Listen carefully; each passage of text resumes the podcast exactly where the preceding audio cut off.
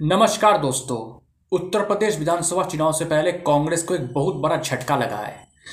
कांग्रेस का senior leader RPN Singh Congress party छोड़कर भारतीय जनता party में शामिल हो गया है। लंबे समय से उन, उनका बीजेपी के वो बीजेपी के टच में थे बातचीत भी चल रही थी। तो एटलीस्ट मुझे लगता है सा, सारे फाइनल जो उनको उनका क्या रोल होगा पार्टी में बीजेपी में क्या करेंगे कहाँ से चुनाव लड़ेंगे सब फिक्स होने के बाद उन्होंने भारतीय जनता पार्टी ज्वाइन कर लिया। भारतीय जनता पार्टी ज्वाइन करने के बाद उन्होंने बोला कि प्रधानमंत्री मोदी जी की लीडरशिप में उत्तर प्रदेश में योगी आदित्यनाथ की लीडरशिप में बहुत डेवलपमेंट हो रहा है बहुत विकास हो रहा है। मैं भी एक छोटा सा कार्यकर्ता के हिसाब से उनकी लीडरशिप में जो मुझे काम दिया जाएगा मैं काम करूँगा और एक नए भारत का निर्माण करूँगा नए यूपी का निर्माण करूँगा। उन्होंने बोला कि कांग्रेस में मैं बत्तीस साल मोर था, मोर देन थर्टी ईयर्स में कांग्रेस में था, लेकिन कांग्रेस अब वो पार्टी नहीं है। जब वो पहले थी, कांग्रेस अपनी, कांग्रेस की जो आइडियोलॉजी है वो बदल चुका है। कांग्रेस बिल्कुल मतलब ख़त्म की तरफ़ जा रहा है। आपको बता दूँ कि आरपीएन सिंह जो है, राहुल गांधी का टीम राहुल गांधी का टीम राहुल गांधी का हिस्सा थे। राहुल गांधी के बहुत करीबी हुआ करते थे। आरपीएन सिंह के जब कांग्रेस की सरकार थी, तब एमओएस भी रह चुका है होम अफेयर्स की। और कुशीनगर उत्तर प्रदेश के कुशीनगर कॉन्स्टिट्यूंसी से लोकसभा के सांसद भी रह चुके हैं। और परदौना असेंबली सीट से विधायक भी रह चुके हैं। तो एक सीनियर लीडर है एक्सपीरियंस लीडर है। लंबे समय से कांग्रेस से नाराज़ चल रहा था। नाराज़ इसलिए चल रहा था कि शायद उनको उनके कॉन्स्टिट्यूंसी में कोई काम होता है तो उन, उन उनसे कुछ मतलब कोई पूछता नहीं था। रिसेंटली 2019 में झारखंड में जो विधानसभा चुनाव हुआ था जहाँ मतलब कांग्रेस और उनके एल आई की सरकार बनी थी तो वहाँ वो इंचार्ज भी थे। तो उसके बाद से 2019 के बाद से ही उस तरह से टच में नहीं थे कांग्रेस के। कांग्रेस से बहुत मतलब कम्युनिकेशन गैप चल रहा था। रिसेंटली तो उत्तर प्रदेश विधानसभा चुनाव में कांग्रेस ने जो स्टार प्रचारक की, की लिस्ट थी उनमें उनका भी नाम था। तो मतलब कांग्रेस को कुछ पता ही नहीं था कि वो कांग्रेस छोड़ने वाले हैं।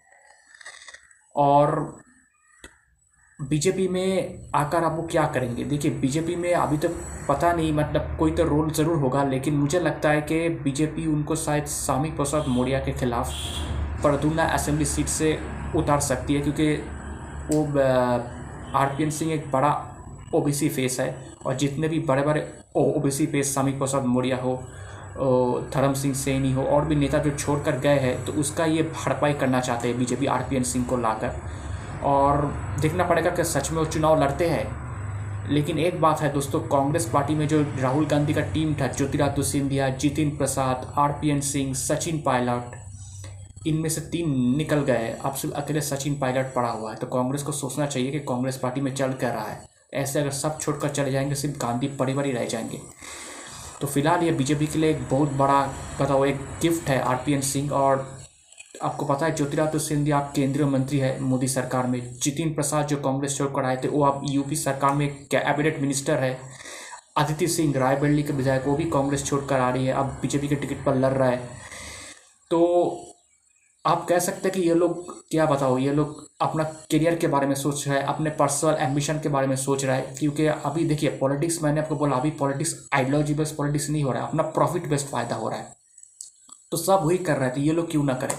तो बीजेपी भी देख रहा है कि इन इन नेताओं को लाकर हमें शॉर्ट टर्म में क्या फ़ायदा हो रहा है? लॉन्ग टर्म तो बात की बात है, क्योंकि पॉलिटिक्स में कुछ भी हो सकता है। आज ये इस पार्टी में है, आज ये उस पार्टी में है। तो इन लोगों को लेकर अभी अगर शॉर्ट टर्म में फ़ायदा हो जाए, उत्तर प्रदेश विधानसभा चुनाव में फ़ायदा हो गया, कुछ साल फ़ायदा हो जाए तो क्यों नहीं? क्यों नहीं लेंगे? तो सब अपना अपना फ़ायदे की तरह चल रहा है। तो देखते हैं आरपीएन सिंह बीजेपी में ज्वाइन कराकर बीजेपी को कितना फ़ायदा देता है और बीजेपी में उनका क्या रोल होता है। तो इस पर हम डेफिनेटली डेफिनेटली नज़र रखेंगे। कांग्रेस तो बोल रहा है कि वो कावट है, वो डर कर भाग गया, लेकिन ये सब बातें का कोई मतलब नहीं है आज की ज़िंदगी में। आप उन्हें रोक नहीं पाई, वो आपकी फेलियर है, कांग्रेस की फेलियर है। तो उम्मीद करता हूँ उत्तर प्रदेश पॉलिटिक्स में आप कुछ बड़ा होगा, कुछ इंटरेस्टिंग होगा रोज़ रोज़ कोई ना कोई ज्वाइन कर रहा है, कभी इस पार्टी कभी उस पार्टी तो देखते हैं उत्तर प्रदेश पॉलिटिक्स में क्या क्या होता है। दोस्तों, मेरा नाम प्रियोव्रत गांगुली है। मैं एक राजनीतिक विश्लेषक हूँ। तो आपको मेरा पॉलिटिकल एनालिसिस कैसा लग रहा है? अगर आप मुझे, मेरे एनालिसिस के बारे में या मुझे कोई का कमेंट करना चाहते, कोई मैसेज सेंड करना चाहते तो आप मुझे ईमेल कर सकते हैं। मेरा ईमेल आईडी आप देखना, मेरे प्रोफ़ाइल पर है Mishti man nine at the rate of Gmail dot com Mishti man M I S T I M double A N nine at the rate of Gmail dot com शुक्रिया।